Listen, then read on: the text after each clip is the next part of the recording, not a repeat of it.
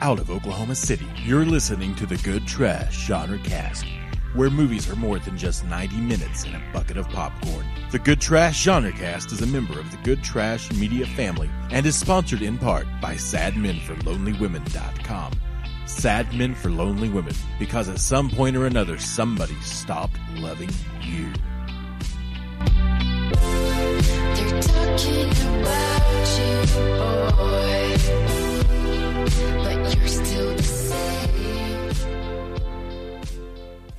Hello, everybody, and welcome again to the Good Trash Genre Cast, where a bunch of people gather around a table and we discuss the films that you will never discuss in a film studies course. This week, as we continue on through Black History Month, we are doing Fresh Prince February. Wait, is that why we're doing Fresh Prince February? Correct. Oh man, I had no idea. I just thought it was because we like Will Smith. That's a good and reason. alliteration. I, But I like all these digress. things. I like alliteration, Black History Month, and Will Smith. Um, all those things together at once. And so we're going to be looking at his film Focus, Fresh Prince February Focus. That's right, dear listener. Say that three times fast, and you will win the no prize, uh, which is not a prize at all because it's a no prize. That's a comic book joke for those of you who know. Uh, moving right along, though, we need to introduce the disembodied voices speaking directly into your brain through your ear holes in your various and sundry generic MP3 playing devices. Uh, to my right, sir, who are you? My name is Dalton Stewart, and if you want to tell somebody to fuck off, just tell them to fuck off. Don't say, "Gee, what a great jacket." Hey, Dalton. Dustin, what a great jacket! it's a great jacket. you beat me to it. You goddamn right I did. I could see it in your eyes. Thank you very much for that. Uh, the man in a very, very dapper dress shirt today. Why don't you go ahead and introduce yourself? I got to dress for the occasion, bud. It's like Bond style. My name's Caleb Masters. I can convince anyone anything. I once convinced a podcast uh, that I was a professional podcaster, so I'm that good. You look like an unemployed gigolo. Wow. Well, thank you for the single most humorous introduction in the history of the Good Trash Undercast, Mr. Caleb Masters. Um, not Dalton. Um, the one singular female voice at the table. Why don't you go ahead and identify yourself as well? My name is Alexander Bohannon, and with friends like you, who needs luck?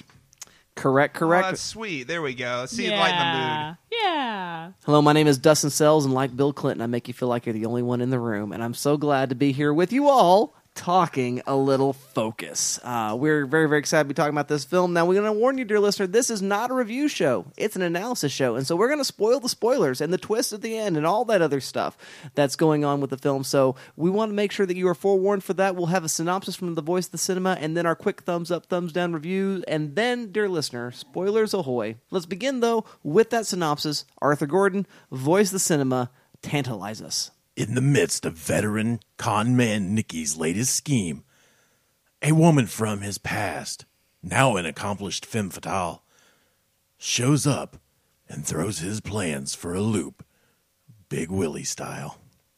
I'm pretty sure that's only the summary for the second half of the movie. Also, Moving right along, though, we're going to do those quick, brief, thumbs up, thumbs down reviews. We're going to keep it tight. We're going to talk about what we like about the movie and what we don't like. Let's begin with you, Caleb Masters. What do you say in terms of thumbs up, thumbs down review? Keep it brief.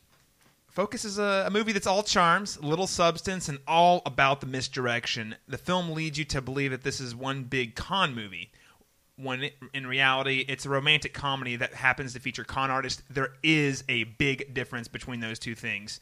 Uh, now, Will Smith and Margot, Margot Robbie are undeniably fun and they're charming.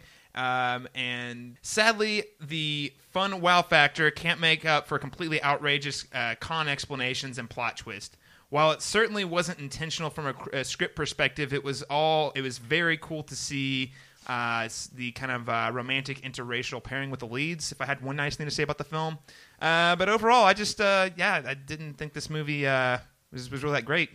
Lots of uh, lots of uh, trickery, and you at, at a point certain point in the film, you either decide I'm all in or this is bogus. Alrighty, thank you very much for that, Mr. Caleb Masters. Mr. Dalton Stewart, in terms of your brief thumbs up, thumbs down review, what do you have to say? it, yeah, it's it's a perfectly fine movie. Um, I the, the first half of this film is a, a really joyous, just kind of fun bit of um, of movie making. Um, and it's the kind of movie they don't make anymore. It's a forty million dollar movie for grown-ups. Um, and and that's it. I mean, you know, it's not for grown-ups because it's salacious or violent. It's just people use swear words, and it's not really I don't know something I think 15 year olds would be interested in, and they don't make a lot of movies like that anymore. It, it definitely feels like a throwback to a, a bygone era. Uh, I said bygone, I meant bygone, whatever. Um, kind of like uh, the Thomas Crown Affair, um, something like that, or even more recently, um, the Oceans um, trilogy by Soderbergh. Uh, so that's really kind of what this reminded me of. Unfortunately, it's not that good though. Um, it's okay. Uh, Will Smith, uh, and, and I'm sure this is something that's just going to keep being said for this month. Uh, Will Smith is great, and I have nothing bad to say about him. I think it's a really strong performance. It just reminds you how charming he is.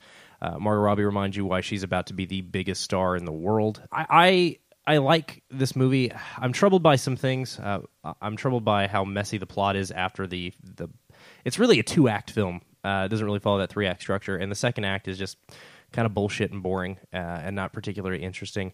Uh, I- I'm troubled by the age difference. Did you guys know Margot Robbie? Margot Robbie is three months older than me. Yeah. That makes me feel like a tiny baby because she looks like a grown woman, and I still get carded, um, which is just weird and disconcerting, and uh, makes me wish I had better genetics. Um, but Will Smith is m- my mother's age. Um, well, not you know he's maybe three years younger than me. he's in his late forties. That's weird, um, and it bothered me. And maybe we'll talk about that some more later. But uh, overall, it's it didn't feel like a waste of my time. But I've certainly seen better films. Alrighty, thank you very much for that, Mr. Dalton Stewart. Miss Alexander Bohannon, what do you have to say in terms of your brief thumbs up, thumbs down review? This movie was okay. Every time I thought the film was going to take a chance or be risky in any way, it totally took the non risky, non chance maneuver. I feel this isn't spoilers, I don't think. Um, I thought, I knew there was a twist ending in the end of this film. I thought the twist ending was going to be that Margot Robbie was conning Will Smith the entire time. Same. And was going to steal everyone's money. And I'm sorry to say that isn't what happens because they set it up. They do set it up throughout the beginning. I think there are plenty of opportunities to take that, and that didn't happen. There are several of those points of we could have taken the interesting route. We, we decided to play it safe instead. The twist ending was fine and twisty ish. It wasn't, it didn't knock my socks off. And that's okay, I guess. But it could have been so much more. That first 30 minutes when they're in New Orleans and the, the cuts are so clean and it's so interesting and I'm very invested. Oh, it's so fun. it is a blast. I know it I know it's not realistic. Somebody was talking on the internet, you know, the internet, about how just like con man movies, this isn't how cons are done in real life. Who who cares? a fuck, fuck? you. No, it doesn't matter. It was fun. I was invested and engaged. But then whenever as soon as we get to that football stadium, it starts to wane and then when we get to the three years later act two i'm just snoozed it's a fine movie unlike bagger vance i don't hate that i watched it which is great Well, all right. Thank you very much for that. And what I would have to say in terms of review is this makes me miss old Hollywood. This film feels like uh, one of the movies that were made in a, in a studio factory sort of setting. It's a B picture in which you have big star characters doing a very sort of standard um, criminal plot. And for my money, it's stylistically interesting and visually fascinating. I think the performances from our stars are wonderful. I love me some Will Smith. I love me some Margot Robbie Robbie. But Margot just asked me to call her Margot anyway, and I, she just calls me Dustin, so it's fine. So what, if, if that's what Mario called, asked, what is Will? What was he? What's he asking for, Dustin? Big uh, Willie style. Mr. Smith. But um, for my money, I, I had a good time watching the movie, and because I think it's it's fun, it's fine, and there's nothing wrong with it. Um, it does what it does. It makes certain plot choices as a film typically will do, and ends in a happy ending, much like they would during the studio era. And as a result, it gave me a bit of nostalgia in a strange way, uh, even though it's a 2015 film. So um, that was sort of my reaction to the film. We thank you uh, for uh, giving all that information to us, dear co-hosts. We're going to move on right now, though, and we are going to play this week's game. Time to play the game. Time to play the game. This week's game is our favorite cinematic plot twists. Uh, that's right. Favorite cinematic plot twists brought to you by Focus. Focus! It turns out the guy that played Hilton in Mad Men is actually Will Smith's dad, but not really. He's his adopted dad. Get it? He was white. Not really his father, apparently. Apparently, uh, white men can't have black children, according to Focus. Alrighty, well, that's this week's game. We're going to take up our favorite plot twist. Miss Alexander Bohannon, what are your selections? Well, I'm going to first of all uh, talk about the usual suspects because who thought that was going to happen? Keyser Söze, his real identity, and who is that, and the fact that it is probably the person you wouldn't expect is delightful. My other selections would also include Fight Club because I remember when I was 15 and watched that movie, I had no idea what I was in for because I hadn't read the book, and that totally caught me coming and going. Did not expect that at all. Next, I would also say Scream because somehow I made it to 24 years of age without being spoiled on that ending. Yeah, I know. I so I watched Scream this past year for Shocktober, not having known the ending of the two the two men as the the Scream man monster Killers. killers scream killer i kind of i kind of got a little bit of a uh, hot fuzz vibe from it so i know they're that they're you know cribbing from it but um i didn't really expect that at all and then last but not least favorite twists would not be I would be remiss to not include in favorite twists a classic twist so classic that it's just not even a twist anymore. The fact that uh, Luke is his son and Darth Vader is his father. I think that's just something that's now such a familiar pop cultural phenomenon that we don't even consider a plot twist, and it definitely is one like whoa, Massive plot twist. massive. Absolutely. Thank you very much for that, Miss Alexander Bohannon. Mr. Caleb Masters, what are your selections? I have to say, uh, the plot twist in the original Saw film, brilliant. Sets it up. If you're if you have a keen eye, you know exactly what to look for, and you catch it, and you'll know that something's up. But average viewer totally doesn't catch it. And despite the fact that for- the franchise having a very a reputation as a torture porn, I absolutely recommend people catch the original film. Uh, it's a great film. Uh, next off, I, I'd be remiss if I didn't mention at least one Christopher Nolan movie. So I went they're all so good to choose from, but I went with probably what I think was the, the most impactful twist, which was the Prestige. The, the, the dual plot twist between Christian, the, the truth behind Christian Bale's trick and Hugh Jackman's trick. Uh, both of them were like mind blowing, great. Even uh, one of them a lot more predictable than the others, but either way, the the implications of what was going on really is, is where the uh, is the is where the real impact of that kind of reveal is outside of just oh what happened. Um, lastly, I'm looking at you, Dustin. I'm eyeing you in the eye. I'm looking you dead center in the eyes. You want to know what? Like Alex, there's another movie that our plot twist is taken for granted all the time and considered common film knowledge. You know what that is? What's that, Caleb? Rosebud, motherfucker. That's a great plot twist that people forget Yeah. about because it's like, oh yeah, of course it's Why Rosebud. are you so mad at Dustin right It's now? he because shits on we- it all the time. I think Citizen Kane is important, and I think it's extremely boring. That's that, he likes it. He doesn't love it. No, no, it's a great plot twist though. It is. It It is. reframes the entire narrative the way you watch that entire film, which is what, Correct. why, eh, which is what great plot twists I think do. Where you watch it and you see it and you're like, oh my gosh, I now need to watch the entire film over again.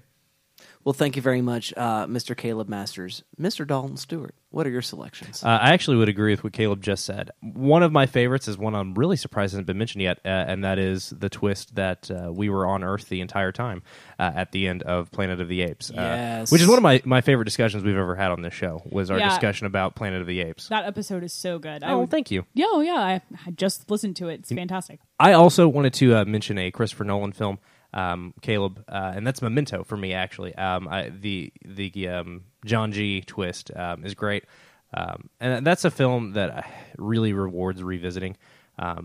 I, I adore that movie. I really do. I don't think it gets the credit it deserves. I legitimately think it might still be Christopher Nolan's best movie. Um, I mean, not, which isn't to say I don't appreciate uh, really all of his films. I like. I don't. He doesn't have a movie I dislike, uh, but I think Memento is just so good and is so rewarding uh, of, of, repeat viewings, and and not in a a puzzle boxy way. You know what I mean? It it, it rewards you uh, in that the the layers unfold uh, further and further out, and it just the, the tale becomes more complex and more interesting. Um, and it just I just appreciate it so much more every time I watch it. Uh, lastly, if we're going to talk about Nolan, we got to talk about the guy that he's been ripping off for his entire career, and that's Alfred Hitchcock. Um, who can beat uh, the Norman Bates plot twist, man? Uh, that it's so good. It's so good. It still holds up. Excellent. Yeah, absolutely. Absolutely. And that was one of my picks. Thank you very much for that, Mr. Dalton Stewart. Um, I, I want to talk about an Edward Norton tro- plot twist. Um, Primal Fear. uh, Primal Fear, Yeah. absolutely, because I like that movie a lot. Now, I tell you what, um, he's got a great plot twist in Fight Club. I, I think that's fine, the Tyler Durden stuff. What happens in Primal Fear that I think is so brilliant is you, it doesn't bury the lead entirely. No, not at which is what you're talking about. What, Yeah. with a good plot twist, and then when it transitions, it absolutely blows your face off. Uh, the Sixth Sense does a similar sort of thing, and uh, so I love me some great plot twists, and I like this discussion that we've had so far, dear listener. We'd love to hear what your favorite plot twists are. You can give us that information via those various means of social media that we'll talk about at the end of the show. But at this point, uh, we got to make a special announcement to you all.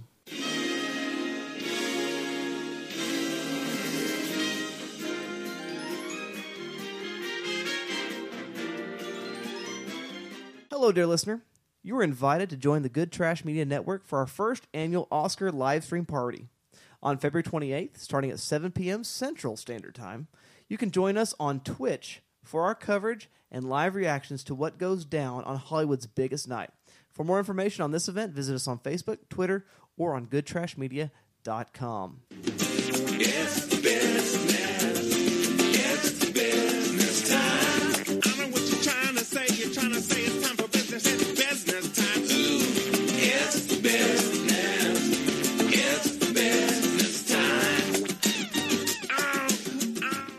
That's right, dear listener. It's time to get down to business. And that business, my friends, is analysis. Since you're already singing and talking, Dalton, what analysis do you bring? I want to discuss something that I touched on a little bit in my review. Uh, and this is not a problem that, that is unique to, to Focus. I mean, it is pretty um, endemic of, of Hollywood films. But it's the, it's the age difference be- between uh, our two leads. And I don't have a problem with this sort of thing when it's acknowledged, when it's part of the story. They don't even bother to bring up the fact that Will Smith is 50 years old. Like, he is twice this woman's age. There are definite power differentials going on between the two of them that are directly related to their age. I do think, though, the age difference is more ab- able to be fudged in this case. Will Smith doesn't age. And Margot Robbie looks like she's always she's probably always going to look 35 at least until she's 60. Yeah, that's a good point. yeah. I, I don't think it. I think I think this is one of those movies, Dalton, where it they they had the script and it, it wasn't a thing in the script, and they just cast whoever was the name. I really think that was it. I don't think that was intentional whatsoever. Well, and, and here's the thing. Uh, I don't care. Um, I, I agree. It probably wasn't intentional, and I think they just cast the two people that were best, and good on them. I mean, that's the thing you should do: cast who is best in the role. Um, doesn't stop it from bothering me. Um, I love Will Smith. I love Margot Robbie. Um, and I, they have great charisma together. I mean, they they're sexy together as hell. I, I believe it totally, one hundred percent the problem is we all know how old Will Smith is because he's been around forever, and we all know how old Margot Robbie is because she just showed up. So it's it's hard to not pay attention to. And again, in Focus, I think it's less of a problem than it is in some films. Uh, but here, it's been bothering me in David O. Russell's films. The the insistence that uh, Bradley Cooper and Jennifer Lawrence are meant to be together uh, is just weird and gross and confusing it it bothers me, and it wouldn't bother me so much if we had just as much of this going on uh, the other direction, but we don't. that is honestly exactly what I want to talk about this week, Dalton, is about how, as you know, we have the introduction or the reemergence of the t- Twitter account FemScript intros, which got a lot of traction in the media this week. Although, as the Mary Sue pointed out, yes, women have been putting this up for years, and of course, it's a man that um, makes it into the big time with the news. Yes, okay. That aside, Yeah, it's a big thing this last week. Yes, it's been a big thing, and I feel like this movie just exemplifies that whole case. 100%, yeah. You have Ross Putman, who's a producer, and he has intros for female leads and actual scripts he read. He changed all the names to Jane, and the rest are quoted verbatim. So whenever I watch this movie, Focus, I am examining this film through that lens, and it's just disturbing because if you read the Twitter account, basically there are tweet there are intros for women that are that are the nature. This woman is 36 years old and she's all dried up out of life or she looks like she's middle age and casting 20 to late 30s. They're all of this nature that you're not allowing women to be old or to be even in the same age bracket as men. And yes, as Dalton discussed, there is no reciprocity in that nature. There's no thing that is similar for women allowed to be old. God, it's the thing that fucking galls me. Uh, and I agree with Dustin and Caleb uh, that in Focus it isn't quite so problematic because honestly they could both play the same age. They're not though. They're not playing the same age. Very clearly they are not. She is new to this game. He's an old pro. Uh, but there's just so little regard for it that that I do find it a, a little bit troubling. Um, and again, there are, there are films where this is a much bigger issue, but it is so endemic of Hollywood plot lines uh, of the lead who is mid 30s to mid 40s.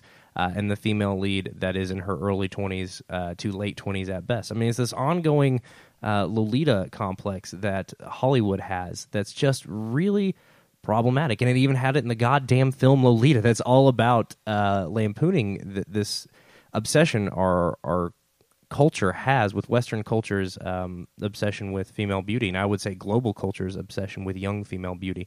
Um, and then they missed the goddamn point in the marketing. I'm not going to put that on Kubrick, but Jesus, uh, and, and it's just it just really bothers me. And again, um, if focus had been better, I, I don't think I would have noticed it as much because I didn't really notice it uh, until the film became about their love story. When the two of them were just hooking up, it didn't really bother me at all, uh, frankly. But when it becomes about the the insurmountable, unseparatable love between these two characters, that's when it really became an issue for me. And that that's really all I have to say. But Alex, let's go ahead and kick to you since this is something you wanted to talk about as well. Oh, sure. I was just going to continue further from your your perspective, Dalton, and my perspective as well. The issue too in this film is that I was giving this movie the benefit of doubt as I discussed in my analysis because I expected something interesting to happen, namely that you're going to get a Margot Robbie heel turn where she's going to be the big con man and screws all the men Oh, over. your review. Okay, you threw Yeah. me when you said Oh, analysis. oh, sorry, sorry. No, I no, meant no, I'm anal- sorry. Yeah, you know it. So whenever we get to the point where Margot Robbie, it's clear that Margot Robbie has nothing to do besides be sexy and be around. That's whenever this age thing also becomes a problem for me too, Dalton, because whenever her role shifts for from she's a femme fatale that might be actually pulling the wool over his eyes. yeah, that's eyes. a horseshit plot description. She's not a femme fatale Yeah. at all. Well, wait on that. whenever I realized that wasn't going to happen, and the fact that she wasn't going to get the upper hand on all of these guys, and she is then being used as we get the keen manipulation of her as revealed in well, you in the last ending sequence and everything. Um, or you know, you could read into that that he was just spitballing, but it did sound so honest. It's so honest that it was painful. You know, whenever he, he's being uh, that last ending sequence when he's revealing the manipulation and all of that inf- information. Overall, I just I, I just didn't enjoy how how watching this movie made me feel in terms of the age gap between our male and female pro tags, especially whenever Margot Robbie became nothing more than just decorative wallpaper in terms of what she had to do. All right, thank you very much for that analysis, Miss Alexander Bohannon. Mr. Caleb Masters, what analysis are you bringing today? Um, so what I'm going to talk about a little bit is the how this film is a product of the Hollywood obsession, the recent Hollywood, well, the Hollywood obsession with Byronic heroes. So uh, yeah, so I'm going to get a little bit lit nerd on you guys out here. Oh, go ahead, bring Okay. it. Okay, so the Byronic hero is an archetype based off of the English poet Lord Byron, or as I like to call him, George. now, what's funny is that the lead historian on this, uh, historian and critic Lord Macaulay, yes, because he has to have Lord in front of his name, interesting, uh, described the character as a, a man proud, moody, cynical, uh, with defiance of his brow and misery in his heart, a scorner of his kind, uh, implacable in revenge, yet capable of deep and strong affection. So uh, to, to to lay it out simply, he's he's a softy on the inside, hard ass badass on the outside. He's got uh, uh, an allure of mystery to him, right?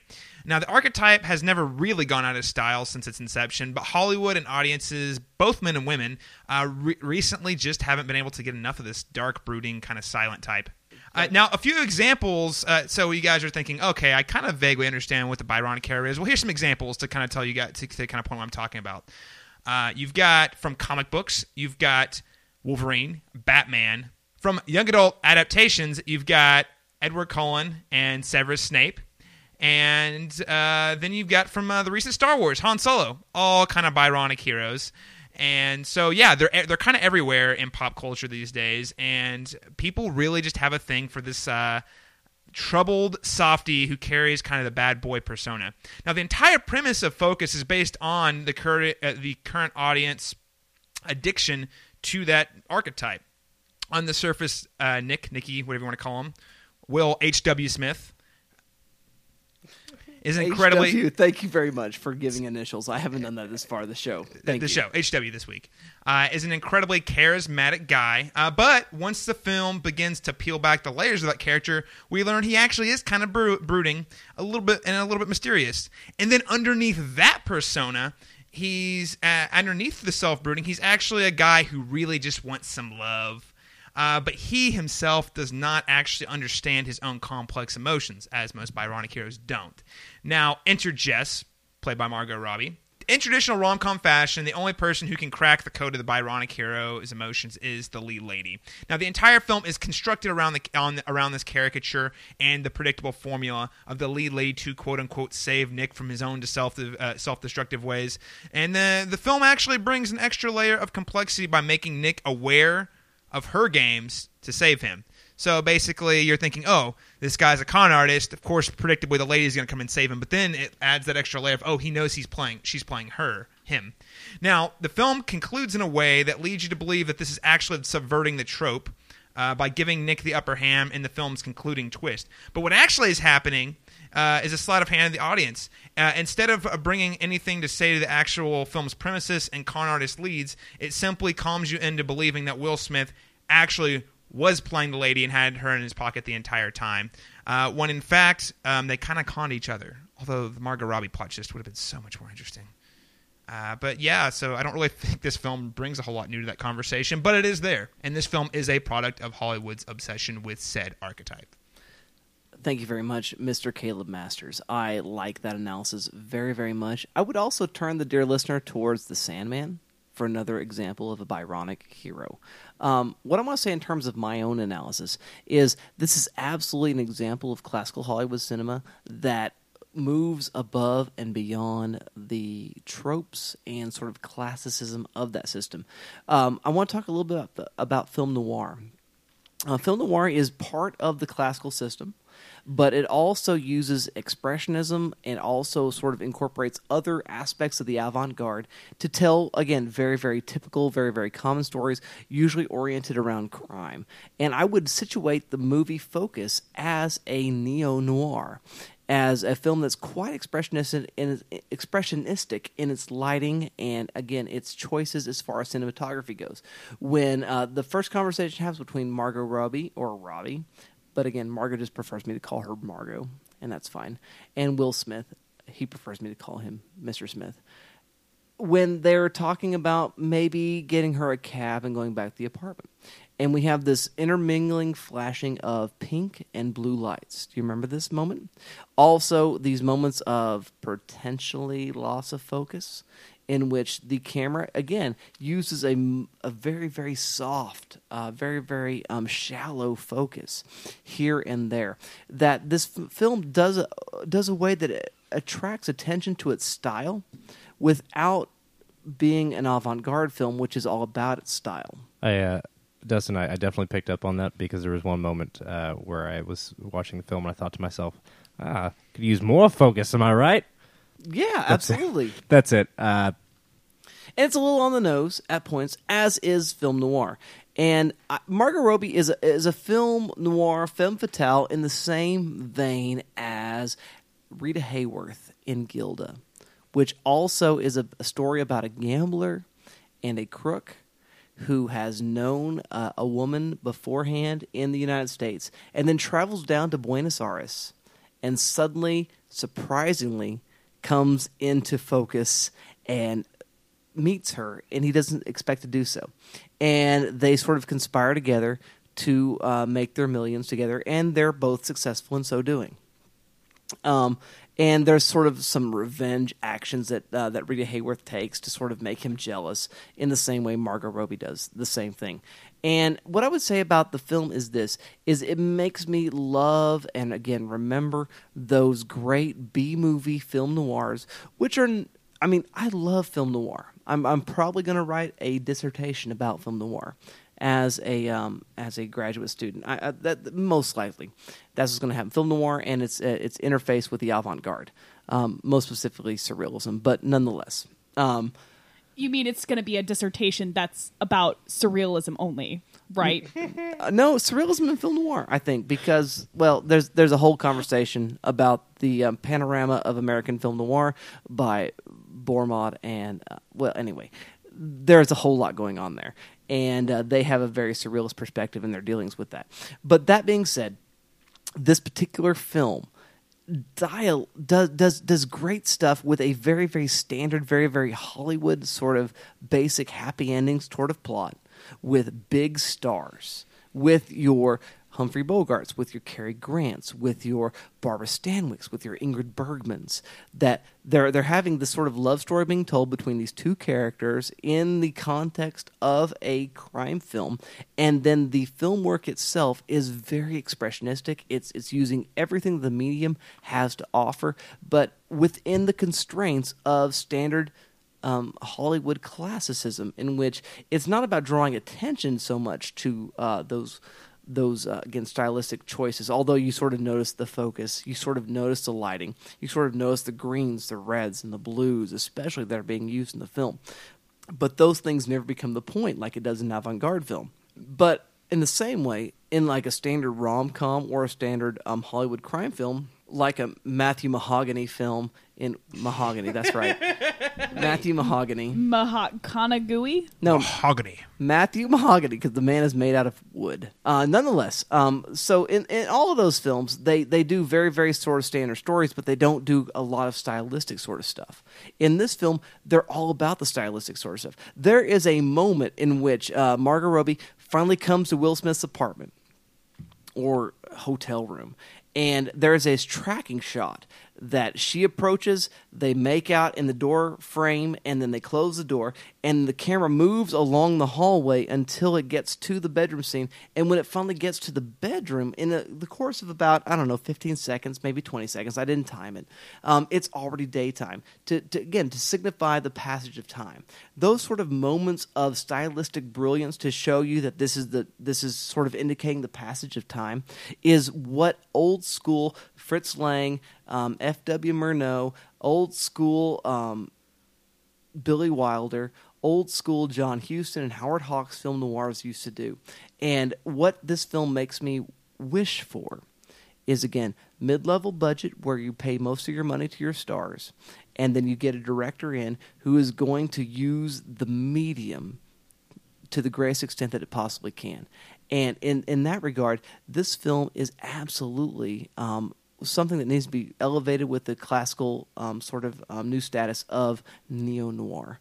And that's why I appreciate it so much, and that's why I find it so very, very interesting. So, thank you very, very much, dear co hosts, for all your analyses. We're going to take just a moment now for a word from our sponsors.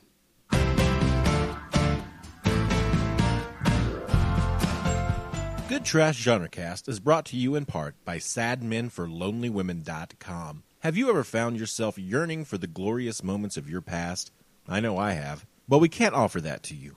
But we can give you the next best thing The Beginner's Guide to Loneliness, a collection of the most shared, viewed, and favorited articles from SadMenForLonelyWomen.com. The Beginner's Guide to Loneliness is available over at Amazon.com.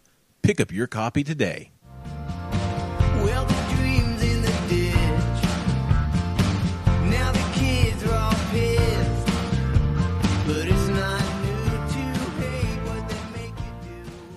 That's right, dear listener. Now we're moving to the uh, point of our show in which we must render a verdict: shell for trash, else or instead.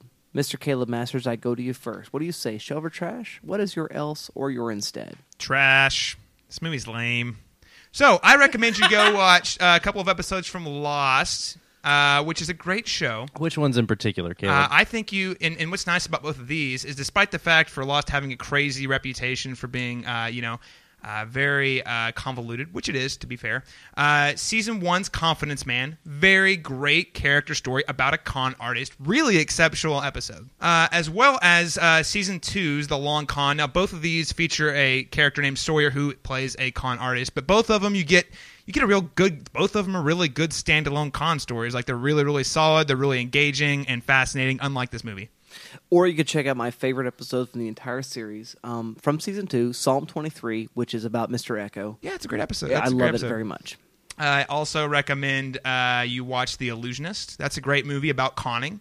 Uh, another con movie that's really exceptional. Starring, also starring Edward Norton, which we mentioned earlier in the episode. And lastly, also mentioned earlier in the episode, I definitely say you watch uh, Ocean's Eleven because that's that's a that's a that's a that's a that's a con movie that happens to have romance in it, not vice versa. All right. Thank you very much for that, Mr. Caleb Masters. Mr. Dalton Stewart, shell for trash, else or instead. Yeah, I mean, I like a lot of things about Focus. Uh, unfortunately, most of those things are in the first act. Uh, it's pretty disposable overall. Uh, instead, I think you should watch really anything, uh, but uh, specifically uh, Margot Robbie's breakout role in uh, The Wolf of Wall Street, uh, which is definitely uh, about con men of a different sort. Next, uh, I would recommend um, probably the most charming that uh, Will Smith uh, has ever been. Might be this movie, but uh, another film that I, I just adore him in uh, is actually Bad Boys 2, which is a film that I can't stand, um, but is a fascinating cultural artifact. Um, and he's great in it. Um, and it's just weird at if- if you're going to watch a movie that's not that good, watch Bad Boys 2 because it's more fascinating in its badness than Focus. Focus is just kind of middling. Uh, lastly, my favorite con man film from the last couple of years has got to be Rian Johnson's The Brothers Bloom, um, which, as Caleb said, is a con man story with a uh, romantic subplot, not the other way around. Thank you very much for that, Mr. Dalton Stewart. Ms. Alexandra Bohannon, shell for trash, else or instead. I I would hypothetically give it a cop out str- stream it if it was easy to stream, but it's not. So definitely trash. Instead of Focus, I would recommend the 1961 uh, feature, The Hustler, which is fantastic. I just caught that recently this past month, and it is wonderful. Conning, playing pool, uh, high stakes, and probably an ending that Focus should have considered instead. I would also recommend Entrapment because why not? And I would also recommend a movie called The Girl from Rio, which is not the movie I've been trying to find. I will find that movie, but it is another movie about um, a femme fatale lady who cons a banker Hugh Laurie out of lots and lots of money, and uh, shenanigans essentially ensue. It's it's kind of campy and a lot of fun. And then of course Ocean's Eleven. Why not? Thank you very much, Miss Alexandra Bohannon. I am going to dissent from the table and I'm going to say shelf because I feel like this film is alongside uh, the the premiere, the the the debut of uh, Jack Palance in Panic in the Streets, uh, a film directed by Elia Kazan. Um, it's in the same vein as The Maltese Falcon. It's the same vein as The Big Sleep. It's the same vein as The Asphalt Jungle. It's it's sort of a mess plot wise. That's fine but stylistically it is really really interesting. And that's what makes it valuable. That cinema is so much more than just simply the machinations of the plot. And it's about what happens on the screen. It's about the composition of the frame. And that's what makes it really interesting to me. Um, and of course i recommend those films in addition. And most especially my, my primary recommendation though is rita hayworth in gilda. Check it out because i feel like this film is an absolute I wouldn't say remake. I would say inspired by uh, sort of secondary film to Gilda, starring the immaculate Rita Hayworth. So do check that out and uh, do let us know what your recommendations are. And you can do that via those magical means that we all know as social media. Alex, tell us all about social media stuff. Sure thing. You can find us on Facebook at facebook.com forward slash good trash media. You can find us at Twitter at good underscore trash. And you can find us on Patreon at patreon.com forward slash GTGC. We also do have a website, which is just goodtrashmedia.com, because we are part of the Good Trash Media Network family. And at that website, you can find not only our podcast, but you can also find articles written by all of your co hosts here at this table. Um, we have some guest writers that come in and write some brilliant things, especially The Frightful Femme, written by Kirsten Thurkelson, ab- about horror, and it's brilliant stuff. Anyway, dear listener, check out the goodtrashmedia.com website for a lot more information about film and what film means and how it matters and great conversation therein. Next week, we're going to conclude Fresh Prince February with our final Will Smith film, which is Wild Wild West. That's right, dear listener. We're going to the crazy town, and it's going to get so much fun. Kenneth Branagh, Will Smith. What more do you want? Wicked, wicked, wall, wall, west. And so take a look at that film and have a conversation with somebody because films and movie watching is so much more fun than just 90 minutes and a bucket of popcorn. It's about the conversation you have with the people that you care about. So take a look at a movie and we'll see you all next time. The Good Trash Genre Cast is produced and edited by Arthur Gordon. Direction by Dustin Sells. Social media by Alexandra Bohannon, Caleb Masters, and Dalton Stewart. Our intro and outro is Night Call by Kavinsky and Lovefoxxx. We are also proud to feature music from Deer Tick this week on the program. For more information on this episode of the Good Trash Genre Cast, as well as the rest of the Good Trash Media family, please visit goodtrashmedia.com. Thank you very, much. Okay, very ladies much. have low standards, but I don't know what I'm Okie ladies. Okie ladies have low standards. Hashtag. Title of title of his sex tape. That's our next. that's our next podcast. Oh my god, it's a dating advice show. Next, Oh my we, we god! call it Hitch. Hitch. I'll give you eight things not to do at a speed dating session. is, that, is that why you're wearing a fancy shirt? Yeah. Oh, that's You cool. went to a speed dating session? Yeah, that was Th- my morning. those things are real? Those things are real, and they're in downtown Oklahoma City. And Oklahoma girls, they're weird. We're we need to just do a uh, a bonus episode talking to Caleb about his speed dating. Ask how many Did you women tell- already had kids. Did you uh, tell them you had a podcast? Because that feels like a deal breaker on your end. Um, I For told, them. I might have told one of them that I had a podcast. How'd that go over? Um, well, you know, considering they had two, she had two kids I didn't know about until after the fact. It's like, oh shit. That, that feels like a, a balanced end of an equation. A single mother of two, guy who talks about movies on the internet. Like both both things that are going to be hurdles for some people to get over. Story of my life, buddy. This is so fun. Okay, Gonna let's make a good sitcom one day. yeah.